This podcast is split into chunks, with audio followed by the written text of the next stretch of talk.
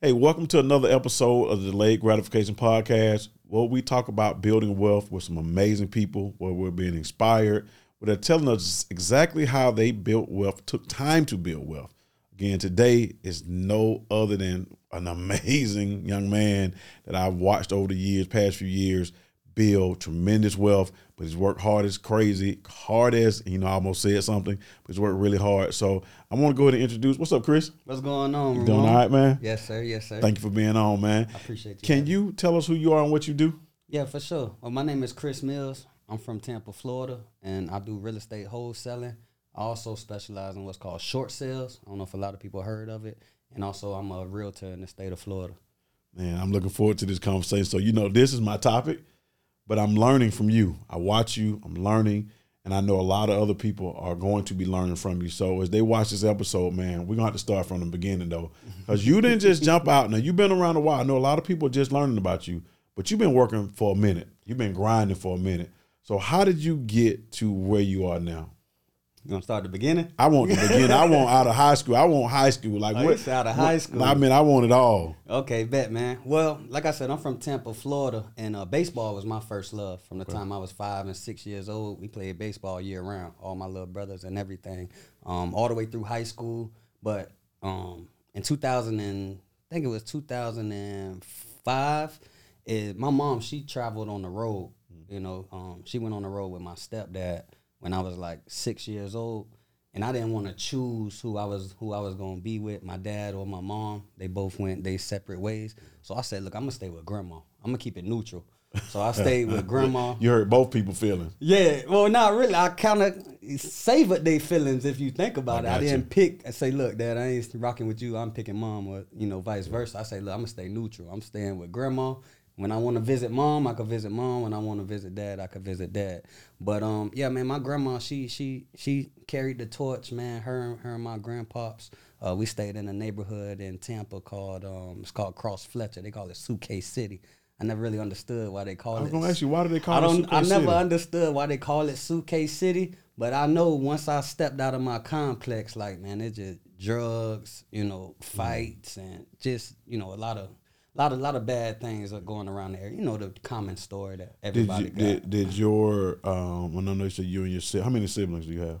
Uh, my dad has two, and my mom has one. So I got two brothers. Three. I got like three, three siblings. Did, did did were you the only one that went to grandma's house? I was the only one that went Okay. to grandma's house. My dad had got with um got with my stepmom, had my brother Corey. She already had a had a son. His Okay. name was Malik. Um he took him in. My dad, he he take care of people kid. You know, he take you. care. Good- he, good he dude. the house. Yeah, he good dude. he handled the household. Okay. And then my mom, she remarried. My dad didn't remarry. He just had a girlfriend. But my mom, she actually remarried and she had my brother Safari. So Okay. you know, I got those. Um So you at grandmama's house. yeah, I'm at grandma's house. She didn't really let me go outside of the complex because she knew what was outside. So I just focused on baseball. So all the way through high school, um, all the way through you know my middle school, elementary, middle school, I focused on baseball. Now my mom, she decided that she was gonna get off the road. Um, in 2005. So going into ninth grade, I wanted to live with her because I never really remembered living with my mom. So I was like, Mom, I want to live with you, you know, and settle down. So they settled down in Charlotte, North Carolina. Okay. And um, you know, I just kind of started over. And I'm like, you know, let me go out here and kind of reinvent myself because I was known as Chris Mills in Tampa. I changed my name to CJ. When I went to Charlotte, I was CJ. You know, so I played baseball up there, and I stayed there 9th, 10th, 11th grade. 2008 happened, and um, they had a house that now I know they was lease optioning it. You know, I didn't really know, you know, too much about it then, but now I know they was lease optioning, it and um, they couldn't afford the payments no more. The seller basically was, you know, going under foreclosure, so they had to go back on the road, and I had to make a decision to if I was gonna move back to Tampa with grandma or if I was gonna stay in Charlotte. Um, I had a friend in the neighborhood. We played on the same football team. His mom was real cool. I used to stay at their house all the time. Um, she actually let me stay with her my 11th grade year to finish out the season with baseball. And then 12th grade, I was so homesick. I didn't have no family in Charlotte. So I was so homesick. I said, you know, I'm gonna come back home 12th grade. And I came back home 12th grade, got a job at the mall at 17 years old. My dad told me too, Ramon. He said, he said, look, don't get that job, boy. He say, stay playing that baseball. He say, when you get that job, you you're not gonna be able to leave that job. That job gonna have a hold on you. You know what I mean? So from that time, 17, I was working at the mall, selling shoes, Jordans, everything like that. And um, I was at that job for six years, bro. Wow. I was at that job six years, and I, I So he was right when you look back. and it's crazy because as it was happening, I didn't notice it. You know, cause I, you know, getting money in high school, have a job. A lot of kids ain't had jobs in high mm-hmm. school. They was playing sports or just going home after school, doing their homework or whatever, just hanging out. I would come to school with some fresh shoes, fresh kicks. I thought it was cool. I had man. a job. I felt like the man. Yeah. But after high school was over and I still had the job, six years, I was still staying with my grandma all the way to 24 years old. Mm. I'm like, bro, this ain't me. Like, I'm smarter than this. I'm better than this. And like, I know that I got more to offer to the world than just being an assistant manager at Jimmy Jazz. You get what I'm saying? So my mom showed me this. My mom showed me this uh, YouTube interview.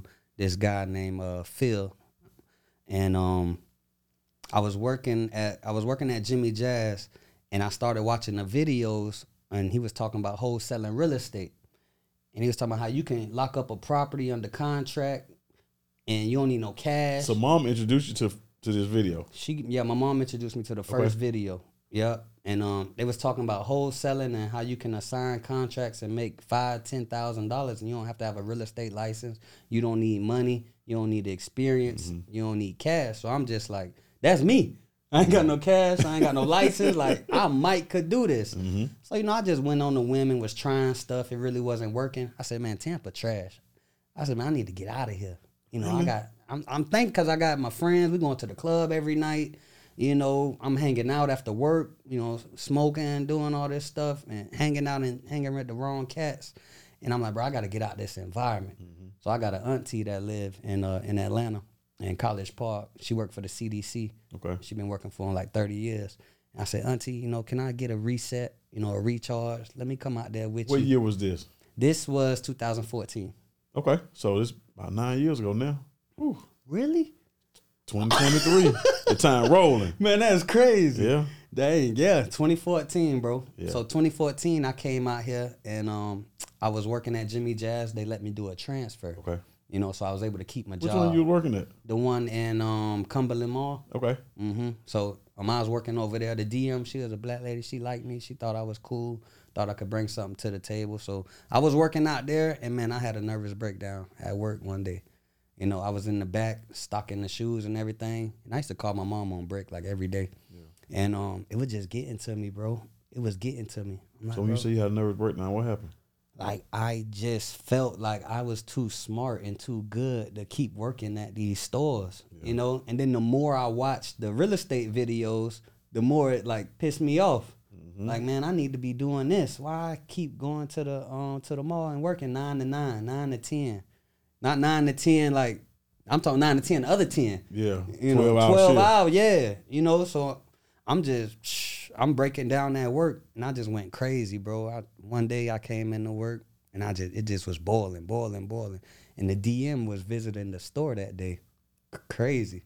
Wow, a lot of pressure on you. District manager was visiting the store that day. Yeah, a lot of pressure. Man, I went and I knocked all the shoes off the racks.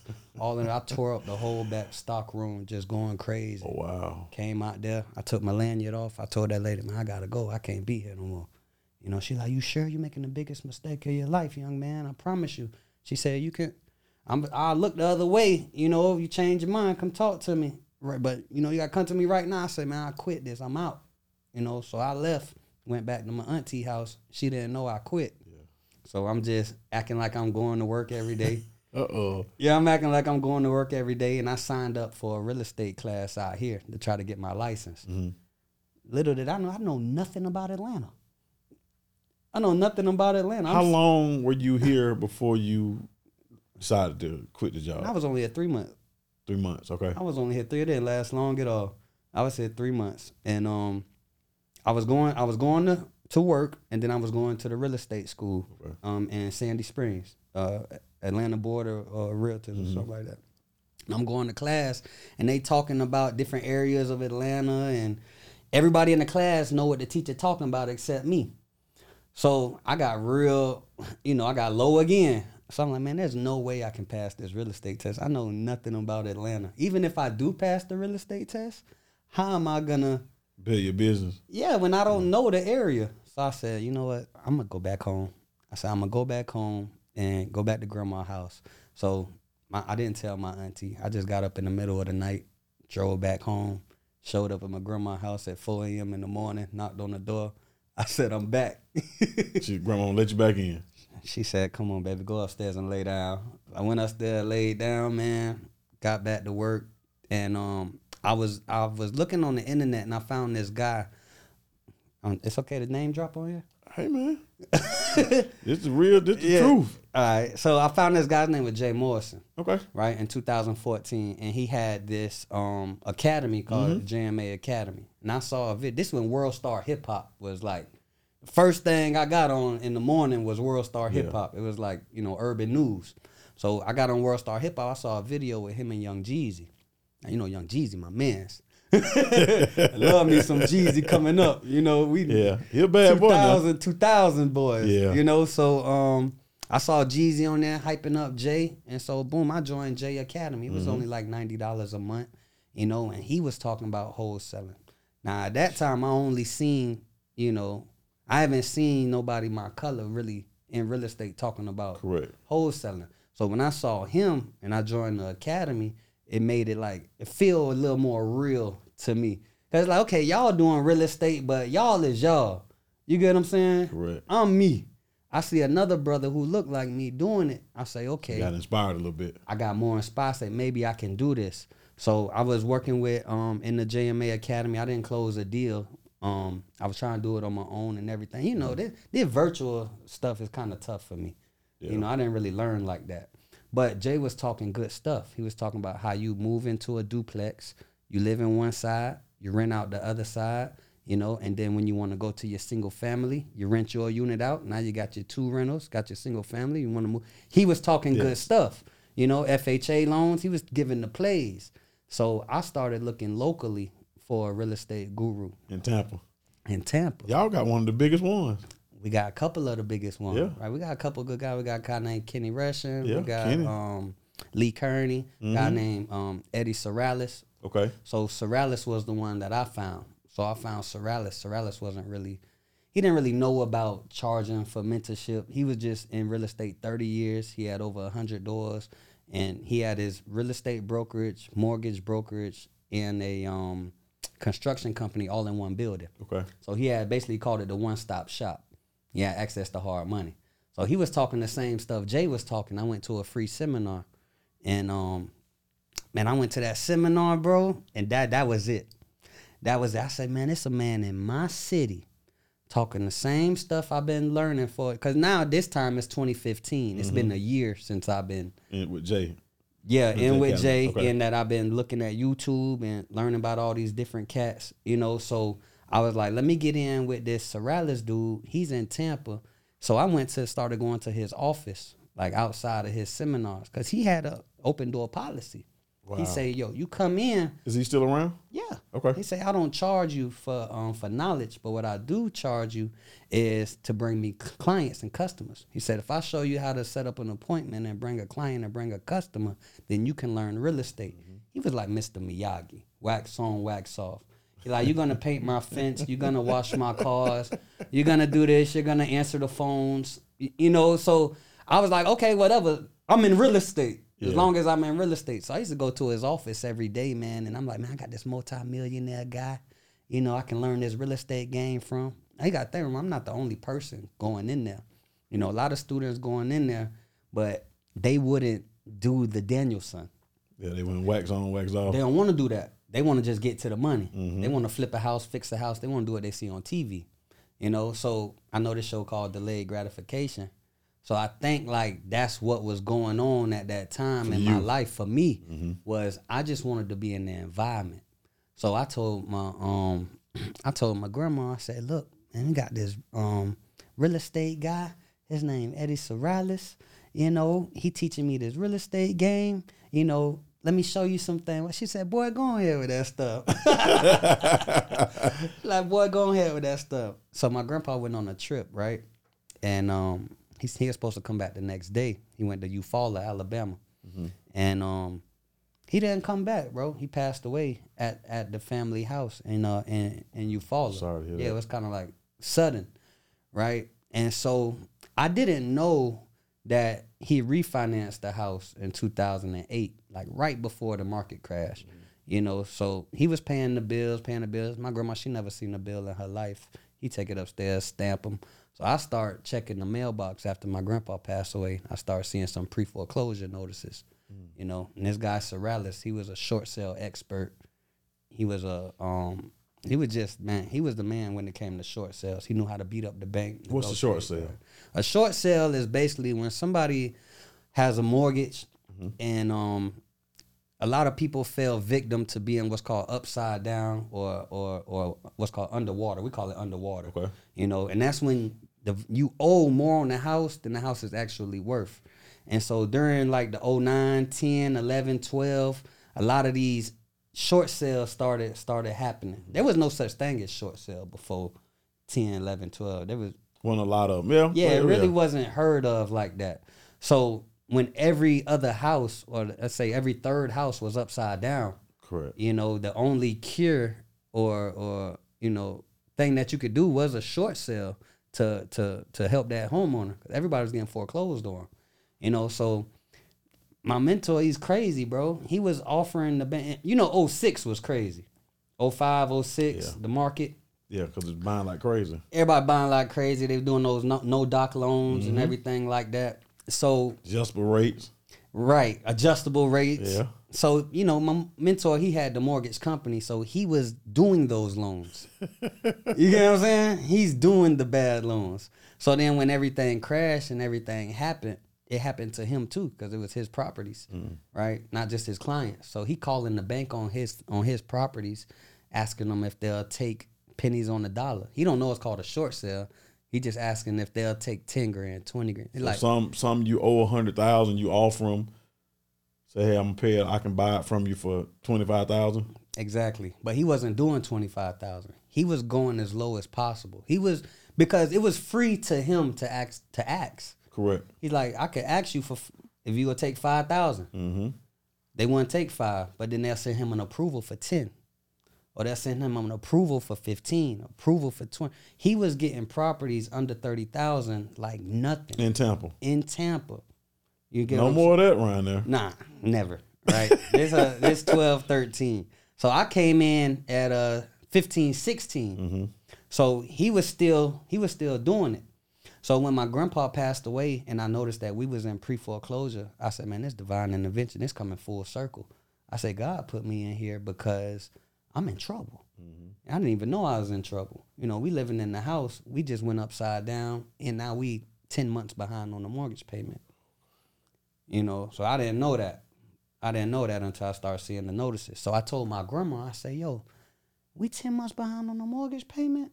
She like, yeah, that ain't none of your business. Da, da, this, this, and that. It's the old school. I'm like, Grandma, like I've been going to these classes. I've been learning from this dude the past three months, 90 days, and he do what's called a short sale. Mm-hmm. Like he could he could help us. Nah, man, man can't help us. Da da whoop whoop whoop. So grandma started getting sick. You know, it ain't too long after the husband passed that, you know. So she she went into hospice and my uncle and my dad is they only kids.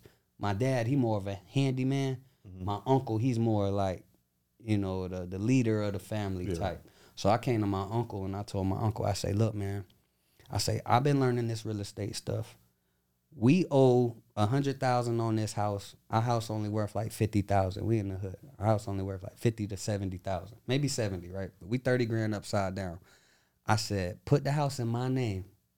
You know, quit claim the house in, in- into my name mm-hmm. and let me take care of it. He said, you sure?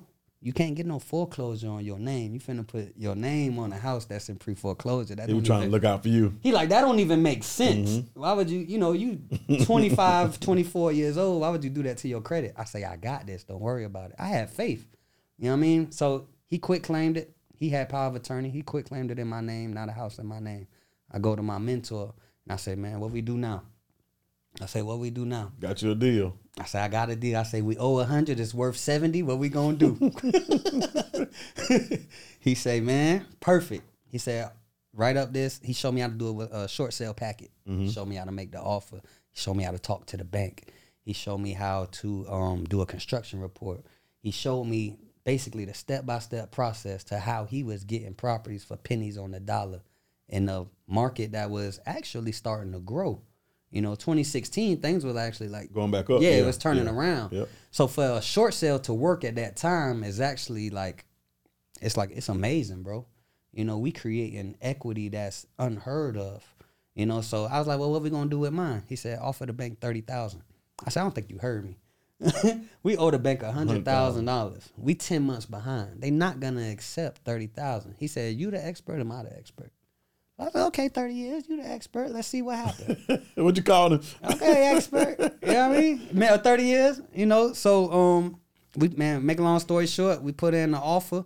The bank didn't accept 30, but they came back and sent an approval for forty thousand dollars. He loaned me the money. Um, we was able to save the house. He loaned me the hard money. Um, my payment was like four hundred dollars a month. My neighbor, she paid rent to her landlord like nine hundred to a thousand dollars a month. So I was thinking maybe I could move out of this house when my grandma passed away and go and stay in the building with my mentor. If I ask him. So I asked him. He said, Man, of course. He said, matter of fact, you can stay in an apartment for free.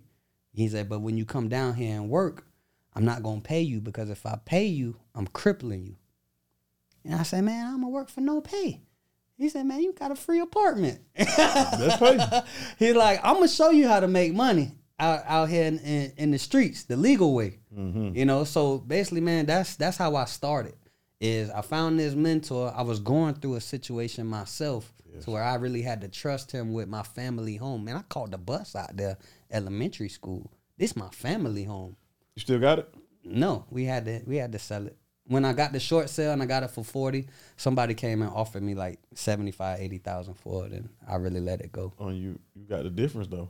Yeah, I got a difference. Okay. Yes. All right. So, So your first deal, you did pretty good. My first deal, I did pretty good, man, on my on my family home. Yeah. Yeah. Yeah. So now you're doing short sales. You in the street with what's his name, Eddie? Eddie Sorrellis, yeah. He still your mentor? I still holler at him. Still talk to him? Still take him a bag of chips or something? I still go and holler at him. I yeah. figured that. I Yeah. figured that. I love that man, yeah. So what happens now? You learn you're you're starting to work with him every day. Did you go get an apartment for free and work for free? Yeah, so I stayed in that apartment for four years, right? He said, he said, Chris, man, a lot of people give um give Georgia Tech, Georgia Southern, USF, University of Miami, they give them four years, you know, and then they come out and they they grown, you know, you and you. He said, give me four years, man. He said, give me four years with you Of no pay? of no pay, of no like salary, But you make money when you do a deal. exactly. Okay, okay. Yeah. All right, okay. I'm he good just, now. He just wouldn't pay me like as a hourly employee. I feel it. He said that that would cripple me, but that's all I knew. Like, look, I come, I show up for work, and you got to pay me. You're like, nah, it don't work like that. So he used to just give me like two hundred dollars a week just to pay my bills. You know, my little car note, cell Yeah. phone bill, whatever. But other than that, bro, unless I close the deal, I wasn't getting paid. But he had a nice little system. He said, if you find it, I'll help you close it. We split the profit 50-50. Fair. So I said, man, that's fair. So I needed to learn quickly how to go out here and produce money from the streets. Now I noticed a lot of students that came through the doors like me. Like I said, mm-hmm. I'm not the only one in here. They would leave. You know, they would leave because they didn't believe in not getting paid for the work that that that that, that they was putting in. You know, so I That's hard though now. it is, bro. It was a big sacrifice. It was a big sacrifice, especially not knowing, you know. But once I did my first deal and I did the second deal and the third one, like I was like, oh, I got this. I And you believed in him. I said, I don't need you to pay me, bro. You know, I'll take the little two hundred a week, but you know, now I'm closing deals for Mm-hmm. real. You know, now I'm closing deals for real. So I stayed with him for four years, closing deals with him. Man, I made my first fifty thousand with this man. You know, I was really On one deal? no, not on one Oh, you deal. said- okay, okay, like, okay, Like in a month, I made fifty thousand doing five five thousand here, ten thousand deal here, ten thousand. You know, just Yeah. keeping the pipeline full. That's what I was taught. I Mm-hmm. was taught, man, if you keep your pipeline full, then you will always be closing. ABC, always be closing. You know, so I was taught to keep the pipeline full. Now, what happened in 2018? I was doing real good. Um, I was coming up. I was coming up with them. I was doing real good, and um, I stopped knocking on doors. Or you got comfortable. I had a nice pipeline, like six, seven deals. So I was like, man, I'm good. So I stopped knocking on doors. Yeah, I got comfortable. Got comfortable, bro. Stopped knocking on doors. I stopped cold calling. Stopped passing out. Been like everything that got me what I what I- you know where I was. I stopped doing it. You know, in um 2018, right in the beginning of it, yo, I looked at my account and I was negative Wow. negative on everything. I had just bought a new charger. I thought I was a man. I bought that orange charger. I bought a brand new orange charger. And um, yeah, my payment was five thirty three a month, and I couldn't afford it no more. I had to ask my mom and, and my lady at the time to start covering my car notes until I could get back on my feet. Gotcha. So that was 2018. That was 2018. What did you do to get back on your feet? I had to get back to the grind, bro. I had to get back to the grind. I'm driving. Um, I'm driving home from a seminar, and I just start crying in the car. I'm like, Lord, how did I get? How did you get me this far? And I done did this dumb stuff. You know, I was, bro. I was wilding. I'm not gonna lie to you. I'm gonna be honest. We could be honest on here, right? Yeah, That's what this is, And man. bro, I was going to the strip club. I was buying ounces of of, of, of that thing. You know what I mean? I'm smoking all day, playing the game. Yeah. You know, this when uh 2K uh, You real comfortable. I'm chilling. I'm playing the game. I know I got a couple deals closing, or maybe not. Some a lot of them fall, fell off. Like we had six in the pipeline. Four of them didn't close. 2 of them did. So I was just living off of that little eleven grand, and then that eleven grand ran out real quick. When you go into the strip club every day, you buying ounces and you Eat just good and you oh eating good, man. I'm taking women out, eating whoop whoop. Yeah. You know, and I look up and I'm in I'm in this car, I'm in my charger, bro, just crying, crying, crying. And I'm like, God, like if you could just get me back on my feet, I, you- I won't do it. you done again. had a fifty thousand dollar month to being broke real quick. negative. All my accounts Negative. red. Yeah. Negative. So now you went back to doing what got you there. What is that? Knocking on doors, bro, was my bread and butter. I wasn't I wasn't that good on the phone starting out. I used to get off on my charm, you know, uh you know, I feel like if I got face to face with a customer, I felt like she or he wouldn't wouldn't deny me. You know, so I was real good on the doors. That's what got me those deals. I knock on doors, I set the appointment, they'll come into the office and me and my mentor close them on, on the conference table. You know, and that's how I that's how I got my deals. So I went back outside and man, I printed out a list for like two or three zip codes. I had like 30 doors to knock on. And I was doing like 10 doors a day, knocking on boom, boom, boom, boom, boom, setting appointment, setting appointment, getting it back.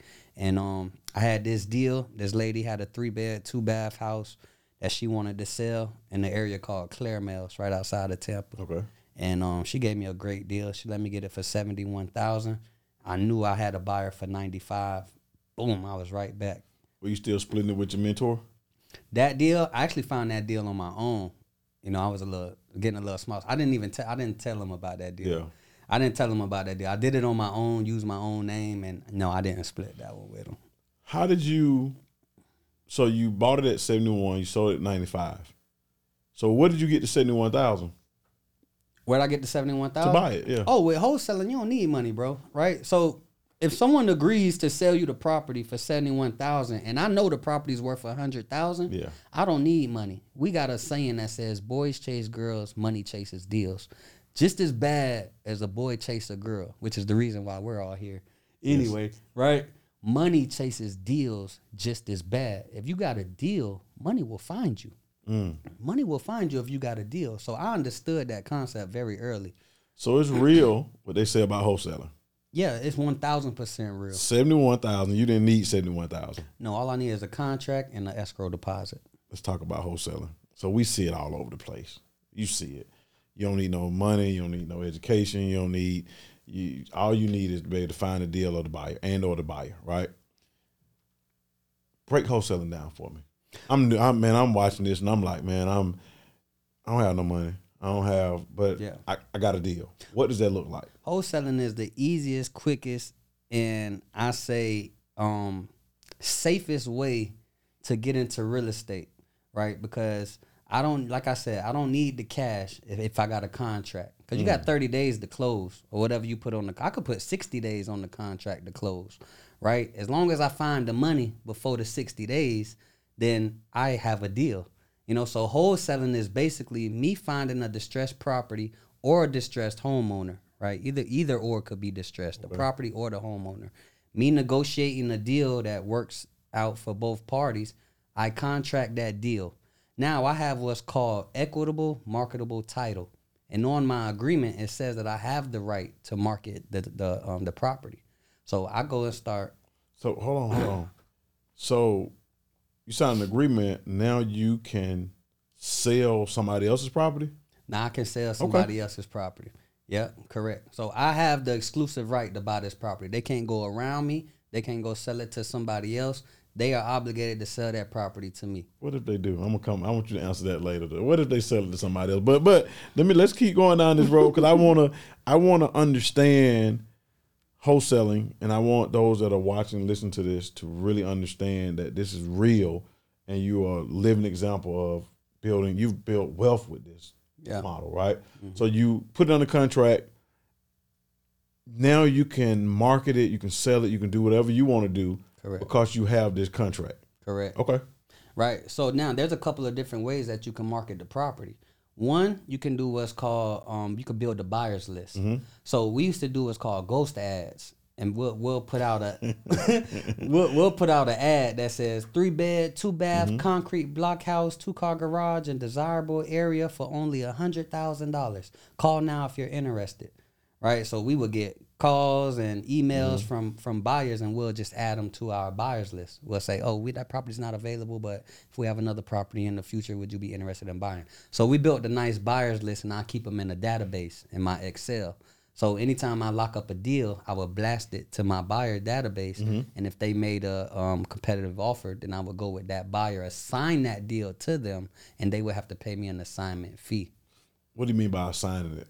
Okay, so you got two contracts when you're dealing with wholesaling. You have a purchase and sales agreement. That's what mm-hmm. you use to lock up your seller. We call that the A the, the A to B transaction, right? And then you have what's called an assignment agreement. That's what you use to assign your your rights in the contract to your end buyer. So every obligation that's on that A to B contract, mm-hmm. I assign it to the buyer and I release myself from liability of that of that contract. And now the buyer has to close on that property with the assignment contract. And I get what's called an assignment fee. What if they don't close? If, if they don't close, um, see, I have I have a little I have a little game, right? So the buyer has to has to inspect the property within three days, right? So they have three days to tell me if they're gonna move forward with the with with, with the deal or not, right? So if they don't if they don't move forward in three days, I take them off a contract. I go and market the property back again. Gotcha. Now let's say that you know they go past the three days and they decide that they're not gonna close, right? So what I'll do is a lot of times if it's a good deal, which if I lock it up, it's definitely a good deal. I'll use what's called hard money, private money, or I'll use um, transactional funds, which I can close the deal myself with the funds, and then I can find the buyer later, just so that the seller isn't mad.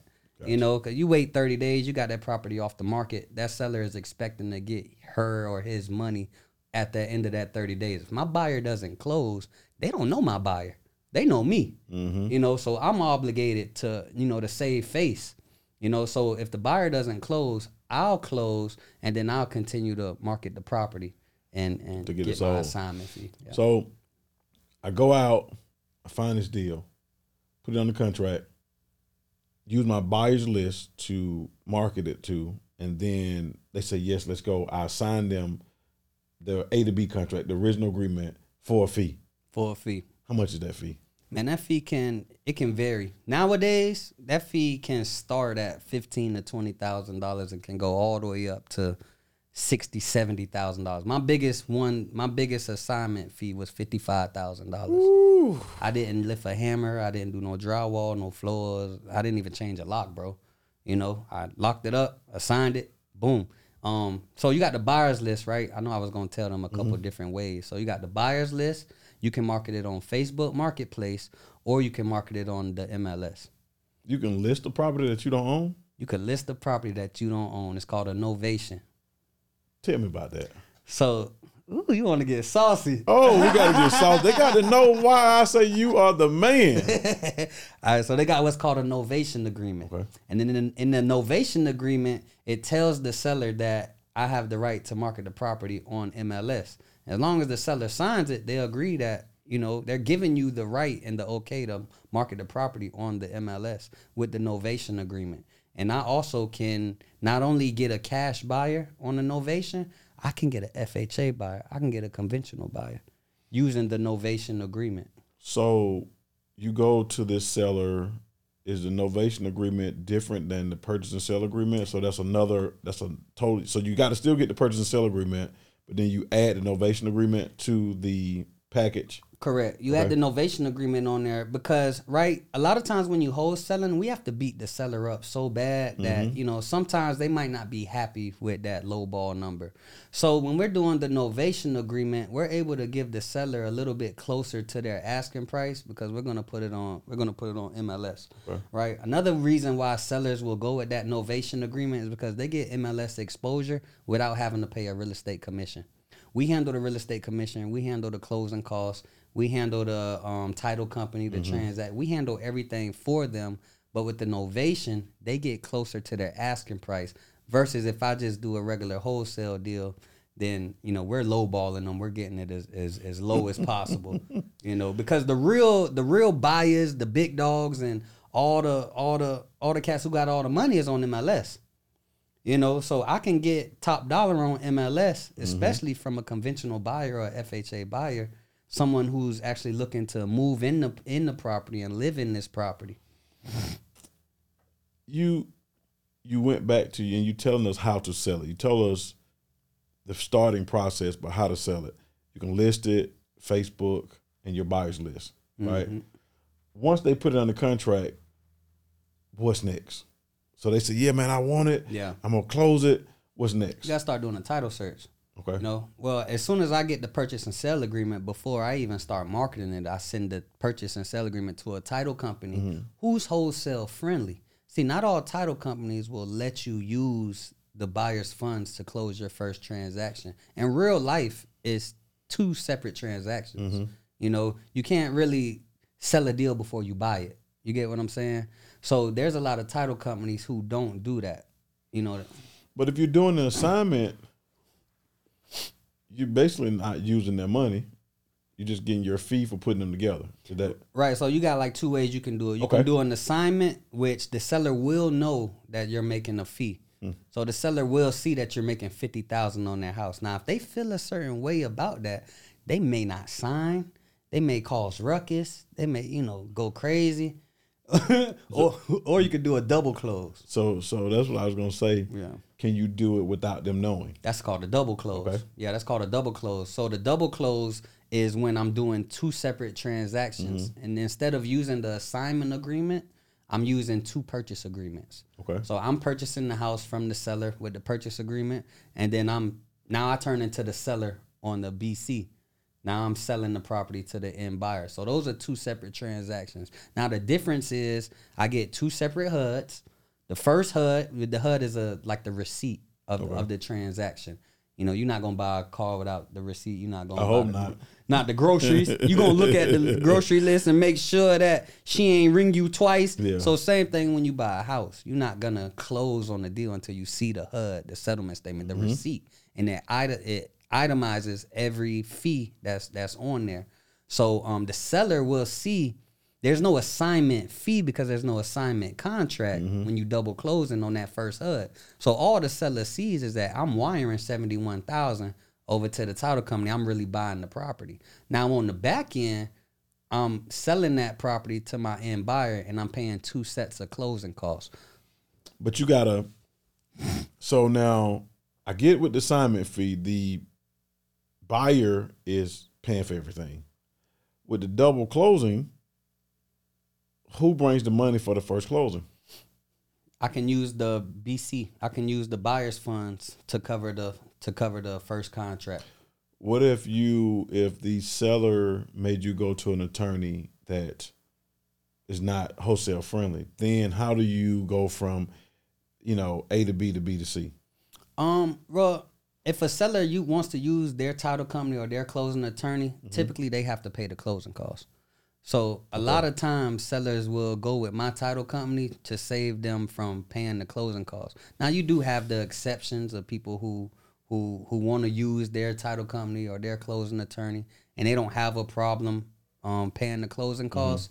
There's still ways around it. Like I said, you can use transactional funding, you can use private money to go ahead and close on that deal and then assign it over. But there's a lot of attorneys who know about the wholesale game. They know about assigning. They want to make sure that they get their fee for closing. Attorneys are greedy people, bro. So they they just want to close. They they they they, they want to get paid. So as long as there's nothing illegal going on or nothing fishy going on, as long as you being transparent with them, then they'll still close the transaction. Make it happen. Transactional funding. What is that? Transactional funding is basically um I call it like a like like a band-aid. Like just something that you use to secure the funds, secure the property, close the deal so that the seller can get paid and then you will be held responsible for transaction funding fees and uh, payments until you can get it sold on the back end. It's really how to shut the seller up. You know, make sure the seller's happy, make sure the seller gets their money, make sure the deal closes, and then I worry about the back end later. I use transactional funding for that. How long? But so is transactional funding for one day? Is it for six months? Is it for what? How long is transactional funding typically? So transactional funding could be an hour. You know, I can borrow money for an hour, sell the deal, you know, a couple hours later. If you're dealing with a title company who don't let you assign deals, then mm-hmm. transactional funding is real popular to use. I can borrow the money for an hour, pay my little fees, and then go ahead and flip it over to the end buyer. Now, if you're using private money, um, most private money lenders don't want to go over 12 months. Gotcha. You know, so if if you get private money to close this deal, then you know a lot of times you're gonna have an interest only payment. You got points, you know, and um, it's expensive, bro. So you really should be trying to get that deal off as soon as possible. You know, and that's kind of what private money does. It makes you get the deal off soon as You possible. should. Yeah, because you don't want to keep paying money to this to this uh to this lender, and it's not going towards the principal. it's just all going in his pocket. So time is money when you're dealing with private money. You know, but it's a way to close the deal, man. It's So a tool. so you you've told us how to close them, where to get the money from. But now here's what I would say is the most difficult part of it, right? And you talked about it earlier when your pipeline dried up, is finding the deals. So the process of wholesaling, like you literally just gave us all the steps. The hardest part of wholesaling is not finding the buyers, because what was that quote you said? Boys chase girls, money chase deals. I ain't seen that on a t-shirt yet. So the toughest part is getting sellers to say yes, right? Let's talk about that. How do you find it? Like, what makes you? Cause man, when I say you do really great, what makes you so good at finding deals? What? How do you go pick? Do you just start knocking on every door in the neighborhood? Do you park at the corner and just say, you know what, we're gonna walk down this block? How do you find deals? How can you know if I'm listening to this, I want to go out and find some deals because I want to be able to buy your course. Yeah, yeah. Well, deals are surrounded around problems. Okay. You know, problems is what is what creates a deal. So we have what's called uh, components to a deal. A deal has four components. A deal has a person, a property, a problem, and a solution. So the person and the property, right? The property, like I said earlier, the property could have a problem. Like the roof could be bad. You see a blue tarp on the roof. I go knock on that door, or I skip trace that person. You know, or it could have uh, boarded up windows, tall grass, anything like that. If the property has a problem, then I'm looking for the homeowner, right? Or the homeowner could have a problem. They could be behind on their taxes. They can be um, in pre foreclosure. They could have had a death in the family. They could have had a divorce. And all of these things are on public record when it comes to the person. Divorces is on public record. Um, pre foreclosure is on public record. It's a document called lis pendens, L I S P E N D E N S. That lets you know that that property's in pre foreclosure. That homeowner is at least three to four months behind. That's on public record. You can pull a whole list of lis pendens. Death, no public records in it. Death, probate, Probate. public records. Okay. All of these are problems that happen in everyday life and that drums up a real estate deal. So my job is to be at the right place at the right time, find the problem, solve the problem, and the person who solves the problem gets the money. So I look for problems on public record on the internet when I'm driving to um when I'm driving anywhere. I'm always looking left. I'm looking right. I'm ducking into these neighborhoods.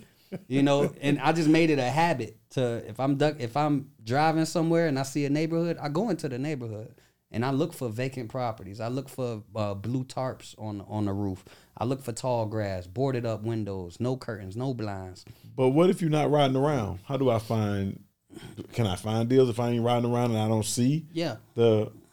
Yeah, basically from public record, right? Okay. So you can go on your county public records uh, website. Um, for us, it's Hillsborough County Public Records. So I go on Hillsborough County Public Records. I can pull a divorce list. I can pull a pre foreclosure list From the county records? from the county records. Wow. Yeah, from the Do county you do you teach this? yeah, I teach this. Like so, when I ask, are you teach? Because you're breaking it down right to the Yes, simplest sir. form. Yes, sir.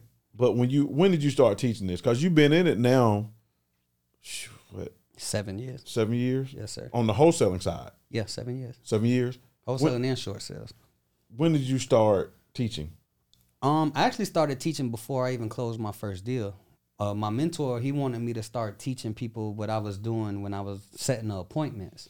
Because setting an appointment was valuable because you have the owner in the office.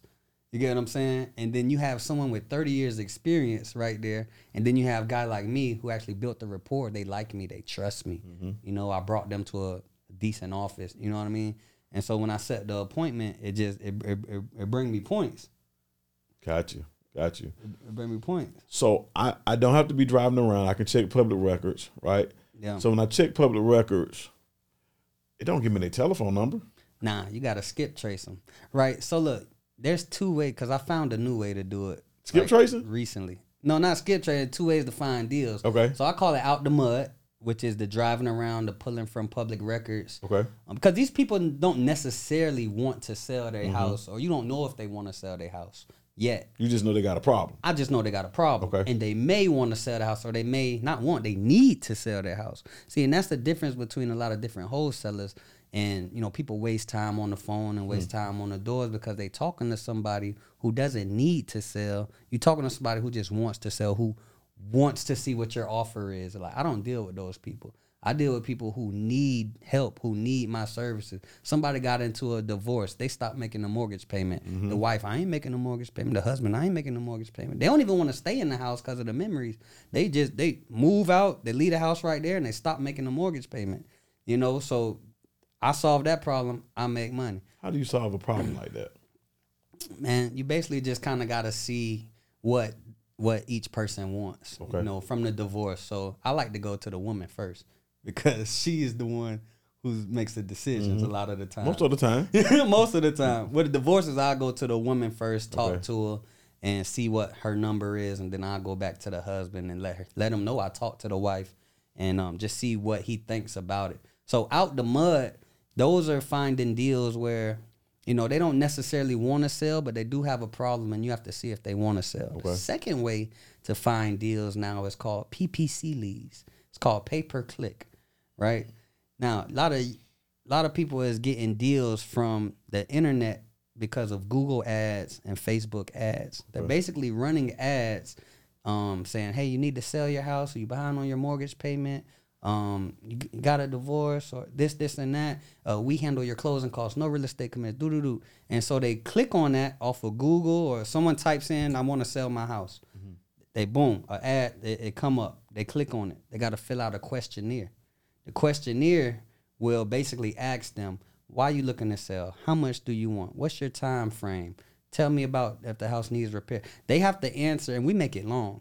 They got to answer like 25 to 30 And questions. this is your questionnaire. This is our questionnaire Okay. that we built, right? 25, 30 questions. If someone submits a questionnaire, 25, 30 questions, are they motivated to sell? Yes. Exactly. So now people are getting well, we're getting leads inbound for people who want to sell, motivated to sell, ready to sell, and you know your deal flow just basically depends on how much you're willing to spend on on, on the ads. So that's next level. You know, I teach two levels. I teach entry level, which is mm-hmm. out the mud, the way I learned, driving for dollars, pulling the list, going through the divorces, the probates, the pre foreclosures, And these people, again, they necessarily don't want to sell, but they got a problem they may need to sell. Mm-hmm. Right? That's out the mud. That's like the freeway.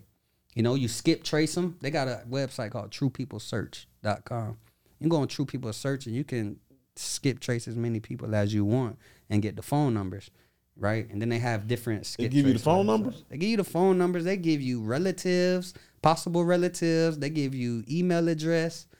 TruePeopleSearch.com, bro. They give So here's the crazy part stuff. though. Most people scared to pick up the telephone. Just like door knocking. That's the, what separates level A, level one to level ten. Because what you did with that door knocking, that's why one reason you've been so successful, because you ninety nine percent of people not gonna door knock and door knock consistently for months. Not gonna happen. So in your course, do you teach us how to properly door knock? Correct. We got a script, right? So a lot of people they're scared of doing, especially nowadays. Like it could get a little dangerous Yes, or whatever. yeah. Uh, It's not the same as fifteen and sixteen. You know, it's a little different. So um, people are scared to door knock. However, if you got a script and you kind of know what to say, Mm-hmm. then it makes you feel a little bit better, right? The reason why people don't want a door knock or they don't want a cold call, they want to get on the phone is because they don't want to get a question that they can't answer. Mm. You know, so I basically give my students and we role play and we do scripts and I show you, look, this is what you say to the seller. This is the type of questions you ask. Make sure every time you you say something to the seller that you end with a question. You end with a statement. You don't let the you don't let the seller control the conversation. Basically, is how the script is is designed. You know, so when you door knocking or you cold calling, we have a script that tells you what to say, how to how to catch their attention in the first four seconds. Attention span is Yeah. man, come on, you get what I'm saying? man. Yeah, and that's sure. why I wasn't really good on the phone or didn't really want to do the phone too much, is cause man, she can hang up on me at any time she want to not feel no type of way about it. Because she ain't seen you or nothing. But if I knock on the door and I'm right here face to face, I mean, you got rude people out there, but not that many people is that rude to slam Mm-hmm. the door on your face while you talking. You know, so I was able to get off a lot of pitches, you know, knocking on doors, you know, to the fact where I start feeling real comfortable. You know, I'm like, okay, I can get on the phone now. Let's play the numbers game. Mm-hmm. And that's all real estate is, man, for everybody listening. All it is is a numbers game. You getting out of your comfort zone. And if you get a yes, that yes can be 10, 15, 20, 50,000 dollars. So what they tell me no. A no to me is K N O W. You know what I mean? now I now I know something. You know what I mean? They tell me no, now I know something. And then I know it's just a no today, right? I can get a yes tomorrow. I can get a yes, right? I could be knocking on doors or cold calling from 9 a.m. to 8 p.m. at night and not get any traction until 7:30 p.m. Mm. If I quit at 7:30 p.m., then I miss my deal at 7:47. 747, it's a deal right there. So I look at real estate as who got my money. One of these people got my money, whether it's on this list, this divorce list, on these doors, in the streets, vacant property. Somebody has my money. I need to find my money. Do you still cold call after you know being this successful? It's not called cold calling no more when the pay per click leads start coming in. Now I'm just servicing customers. I look at it as servicing customers. You cold calling when when the person doesn't necessarily want to sell the property. You know, but if somebody is an inbound lead and mm-hmm. they come to my phone, like I got my app and everything, and they all come to my phone. That's your own app? No, it's not my app. Okay, okay. I was gonna say, whoo, whoo.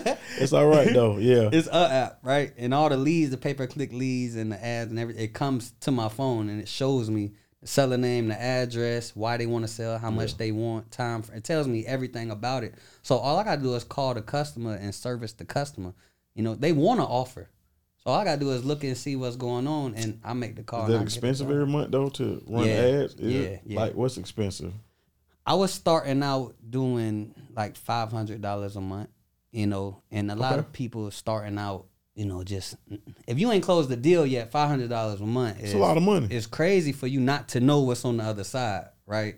But that's why I say do it out the mud first. Okay. Go ahead and get your feet wet. Go go build build some of these lists from the free websites. Every county has a public records. Yes. Every county, it doesn't matter, right? Every county has lis pendens. Mm. So you can go out right now and you can pull a lis pendens for Fulton, for Decatur, for Cobb, and boom, you got you a hundred leads that you can go out and pitch your script to. And if somebody gives you a yes, that's big time money. You broke it down in a very short time. What's the name of your course? On there, the course is called the Mills 10K a month blueprint, right? Um, and basically in the blueprint, I got you for four weeks. We meet every Tuesday and Thursday. And during that four weeks, I go into more than just wholesaling. Yeah. You know, I teach wholesaling, I teach short sales, I teach uh, what's called lease options, aka rent to own, and then um, I started incorporating my my Turo course in there. We got nine cars that that we rent out on Turo. So Congratulations on that, man. yeah, appreciate that. So we got, so I kind of incorporate a couple different things and some funding. You know, I teach them a little bit about funding and everything on that. You love real estate, but you got Turo. yeah, I remember. I think you bought like a green. Was it like a Challenger? Green Charger. Charger. Yeah. you you were driving kind of fast in it one day. so when you do the Turo, because I'm gonna get back to real estate. Mm-hmm. What made you decide to do the Turo business? Um, just looking for some more ways to get some passive income. Um, I saw this guy. I don't keep name dropping. I saw this guy named uh, CEO Matty J. Oh yeah, And, you know, he uh, out of yeah. Well, he was. I just saw he did something in Dubai, but yeah, he's Yeah. a great. He's a personality wise. He, I mean, he's amazing. Yeah, so yeah, great man of God too. I like that. And uh, push and push man Mitch. Mm-hmm. Um, I was learning a couple things from them, and they was like, "Yo, you can rent your car out on this app called Turo. It's a platform." You know, so I started with my orange Charger, the one I got in trouble with at 18. I started out with uh with that one. Ended up doing pretty good. You know, I was covering the note, had a couple extra dollars Mm-hmm. left over, but I didn't have a car because it would stay rented out. Yeah. So I'm like, dang, I ain't got no wheels. I need another car. So it, that kept happening. I just kept getting cars, cars, cars, cars, cars. And um, man, this thing, you know, I look up, man, we got like seven, eight cars, and we put them all on the platform, and they was doing, they was doing really well, and we was taking um some of the customers off of Turo and doing what's called private rentals with them. So when they want to come back and they want to rent it again, Turo don't get all the money. You know, we kind of was doing the private rentals too, and uh, we still doing it, man. It's doing, it's doing really well. You keep saying we. I got to know who we is. Yeah, my fiance. Yeah, yeah, me and my fiance Courtney. Yeah. You're a young man, right? That journey, and we talked a little bit about it before we cut the cameras on. You say fiance. When did you decide that, like, she the one? Was it help building the business? Is it somebody that's helped you elevate? Like, why? Why is she the one? Man, she got me smiling. You got me smiling too, man. I'm glad you asked that because I don't get a chance to talk about her a lot. Yeah. You know, um, in 2018 when I was going through my whole thing, and I'm gonna be honest on here, bro. When I was in the strip clubs, um, you know, I was lost.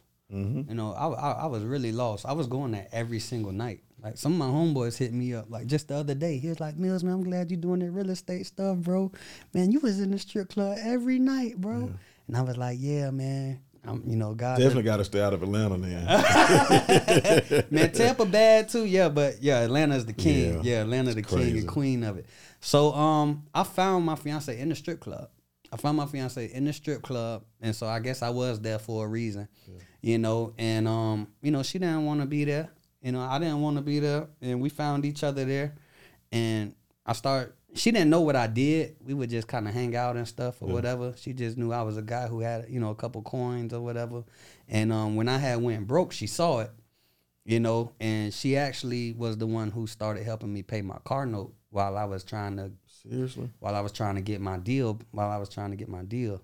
And uh, she was paying my car note. Christmas came up. Christmas was coming up, and uh, I, I wanted to get a gift. I met her in, during the summertime of 2018, and Christmas was coming up, and I didn't have. She was paying the car note, man. She paying my cell phone bill. You got to think, a guy had 50 grand closing real I'm making ten, twenty thousand dollars a month doing my thing in real estate. I go broke, meet this young lady, and she doesn't even know what I do, who I am, and she's offering to help me out during this transitional time in my life. And um, you know, she was doing that.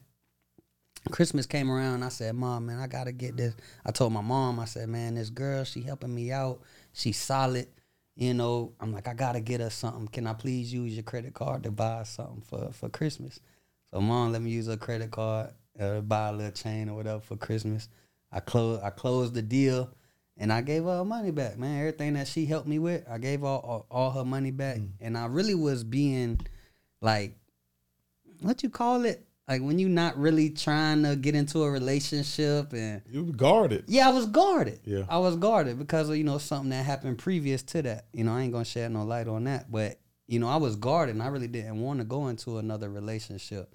You know, but she held it down, bro. She would not take no for an answer. She, She saw something. held it down. She saw right? something. And then she told me she was gonna, you know, lead a club. And I was like, look, don't leave the club thinking I'm finna pay your bills and da da da this, this and that. Woo, woo. She like, nah, I got it. You know, she said, I want to leave the club because I want you. You know, I said, look, I don't look at you no different because you in the club. She said, I don't care. I'm leaving the club because I want you. Whether you, I'm, I'm a hustler, bro. Yeah. Anybody that hustle, I don't care how you hustle. Yeah. You know, whether it's legal, illegal, whether you in the club, out the club, streets, whatever.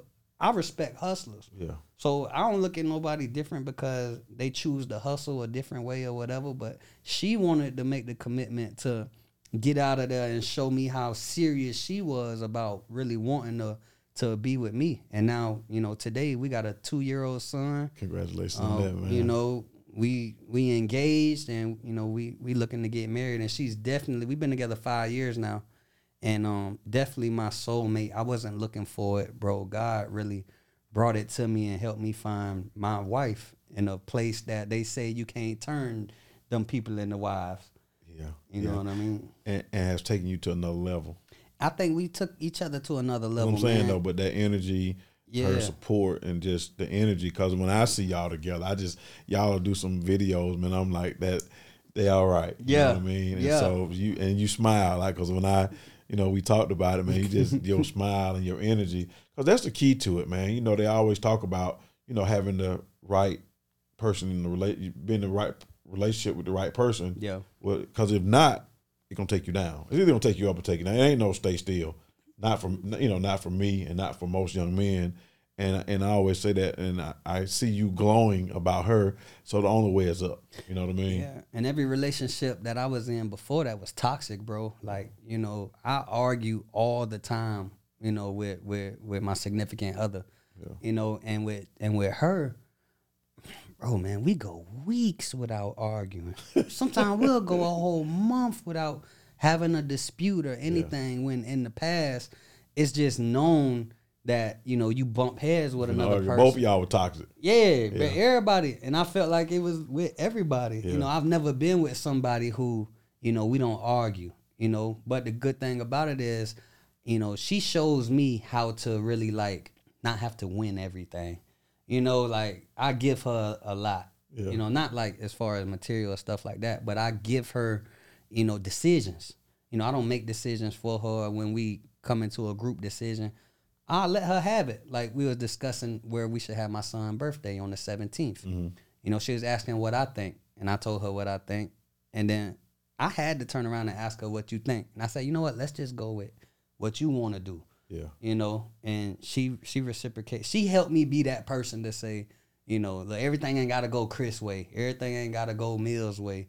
You know, Mills can give up some leeway and let the other person That's have that it. true love, though. Yeah. Yeah. And it's not just with her, like with my friend, my mom. Like I used to always be the person who has to have it my way. Mm-hmm. You know, so with her being the one who always would give up leeway just so the other person could be happy, that helped me do that in business, with my personal relationships, with my parents, stuff like that. So you've grown tremendously over the past five years. Man, she helped me turn turn me into a man, bro. I'm gonna be honest with you. She really helped turn me into a full grown man. I was just like a boy. You know, a, a boy with some money. Yeah. You know, Yeah. but now she really turned me into a responsible man who actually, you know, I think before I move now, or I plan two two years ahead. You know, I'm. That's just how I operate now. You're a whole nother level. Whatever you want to call it. So was she? Does she work? Are y'all working together on a daily basis now? Man, she's she's my secret weapon. She nasty, bro. She nasty. So I taught her, you know, basically how to cold call and door knock and everything in, in 18 and 19. Mm-hmm. You know, so she knows the short sale game in and out. She could do a whole packet, a whole presentation. She can close the seller. She can do a whole wholesale deal by herself. She can run. She got three or four cars on Turo too. Those are hers. She runs her bro. She's a certified serial entrepreneur, bro. She's certified. She has her own um, skincare line. Um, it's called it's called Miss Natural Skincare, where she's selling. Uh, no, you use body scrub, sugar scrub, Yeah. sugar scrub, and uh, body butters. Okay. You know, so man, she just bro, she's entrepreneur. She is moving, and she don't take no for an answer. She believes in herself, and you know, she just she bout that life, bro. No, I had to ask that man because I, I know that brings a smile to you, and I understand how important it is for growing in this business. Um, man, we could talk for a long time, Yeah. man. I want to go back to the wholesaling, right? In your course, is it a mentorship or is it an online course? No, right now it's a mentorship. Okay. you know, I I show up. Um, I know there's digital courses out there, and um, I'm actually in a mentorship myself. Look, if your mentor ain't got a mentor, you got the wrong mentor. Right. so I got a couple mentors, um, and you know they teach digital courses. But for right now, I still want to show up on the live calls. Um, the four week mentorship, I show up on the calls live Tuesday and Thursdays, um, and actually be there with the students, answer their questions, and I give them So all you doing once a month, or mentorship once a month? Yeah, like once a month. What I'll do is I'll do a master class and then I offer the mentorship. Whoever want to jump in that four weeks, they they jump in, and then whoever wants to get into the next four weeks when when How I much do is it? Right now I got it at three k. Okay. Yeah, I got it. At Yeah, 3K. yeah. You you teach a lot for three K, and you show up for four weeks. Yeah, man. I mean, I'm told that it's underpriced, but you know, it's But okay. you helping people. that's that's what it's all about. I about. talked to one of your um, mentees last week.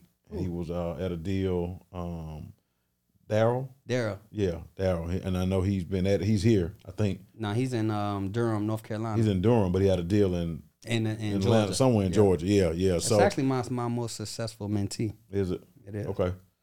That, but that's a that shows you how much of an impact you're having, even with your courses, man. So how do we get on the course? How do we find you?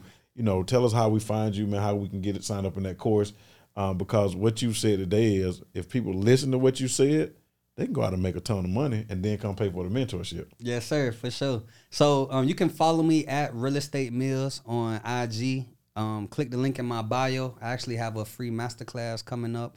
But if you want to get in with my course, you can click the link in the bio and click the Mills 10K a month blueprint and everything that you need to know about real estate, funding, Turo. If you're looking to get into the game, I teach it from A all the way to Z for four weeks. You get with me. And also, we add you to a Facebook group. So I keep the recordings in there, and I really let the students lifetime. I let them have access to it for for a lifetime for right now, you know. And um, they can always go in there and rewatch the videos from the four weeks um, with all the topics, and they, you know, it got all the topics from wholesaling, to short sales, lease options, Turo, funding, business credit. You know, we talk about a little bit of And we get to talk to you two times a week. you get to talk to me two times a week for four weeks. Yeah. And anytime after that, like my students, they have my phone number and they DM me, they call me. Hey man, I got. you know you gonna get too big for that now. I know, Now, I know, I you know. that's gonna change in a minute. Cause I mean, if you got 500 students, Yeah. you can't talk to everybody. I You know understand. what I mean? But for for now, Yeah. they better get in now. Why it's three thousand, huh? Yeah, yeah. And um, you know, I think really the difference with me, man, is you know, I'll be honest, I'm not a millionaire yet. You know, I just had my first hundred thousand dollar month in September. Congratulations, man. Appreciate that. I had my first hundred thousand dollar month in September, so I'm really not a millionaire yet. So I'm keeping it real interactive with with, with how I'm doing my mentorship. Mm-hmm. I understand, you know, you big guys, you know, get too big to where Nah, we it's interact. just too many people. It's no, it's honestly is Yeah. is is realistically it's impossible to everybody that's in your mentorship have your phone number if you got 300 mentees. It's tough. You know, so I got 20 mentees. It's, it's cool because I want them to contact me because they, I taught them how to find deals. Mm-hmm. When they contact me, if they have a deal and I help them close it, we split it 50 50, just like me and my mentor. You know, so now if they want to close deals on their own and they want 100%, that's cool. But a lot of my mentees, they ask me, hey, what you think about this deal? Can you help me do this? Help me do that? We close the deal together and we split it 50 50. So I don't even really care too much about the mentorship fee. I really care about them actually going out there and producing results of what I'm teaching them so that we Mm-hmm. can eat together. I love it. How do we find you again? If you go on IG, I'm at Real Estate Mills. At Real Estate Meal. At Real Estate Mills. Listen, man, thank you for being on here. Yes, sir. Uh, this has been a, a true pleasure, man. I, again, I watched you grow, and it's always in, inspirational to me. You know, I talked to Dana, and me and Dana talked, and I was like, yeah, man, he. You see some people that do it, and then teach it. You're doing it. Yeah. You're at it every single day, and that's a that's an honor to the business, and it's a blessing to us because you may say something that triggers something. I'm like, man, I forgot to do that. Mm. That may go make us some money. See, a mm. lot of times people look at it as one way when it go both ways, and we all watch each other. We all be in the same environment. We all because we're one circle. And again, you are a blessing to the industry, man. So again, I appreciate you. Man, thank you. Look, bro, and I want to say something before we get off here, man. Just like being in a circle with you and Dana, and um, you know, I've been watching you for about five, six years now. Ever since I've been in real estate, I really been, f- I found you and been watching you, and um, man, it's like it's it's it's crazy because I know where I come from, and I know what I've been doing. You know, 2014, 13, 12, and even be sitting here next to you you know, a, a, a real estate entrepreneur, someone who's been in the game for, you know, over 20, 30 years. I want to get your age or whatever. over 20, 30 years, man, and you a vet in the game. You the one of the biggest inspirations to me of, you know, where I can get to, you know, as far as, you know, um, you know, the level that I can reach in this in this game. And uh Dana, man, yo, I've been following her for you know probably the same amount of time, about three four years. And when it came to me picking a high ticket mentor, um, I was always really against like the whole getting a mentor thing until I realized like, yo, getting a mentor is actually it's the cheat code. It's the cheat code to success. It's basically, you know, when you go to the amusement park and you got the you can skip a line. It's basically me skipping the line to get on the roller coaster. I can go ride the ride, boom, like that. Versus everybody who waiting in line, they on YouTube, man. They trying to figure it out. They making mistakes. They losing money. Mm-hmm. It's like, yo, mentorship is the new cheat code to success. And there's so many, you know, good people out here. Now you got your bad ones, you know, like that. But I really took my time watching Dana, watching you, and I knew when I got got in with her, she was gonna take me to oh, another level. See another level. You know, so I appreciate you. I appreciate her, and I appreciate the work that y'all put in for sure. Thanks for having me. we got some more work. So again, thank Yes, you, sir. man, for being on here. Yes, sir, for sure. Hey y'all, thank y'all for watching another episode of Delayed Gratification. I'll see y'all on the next episode.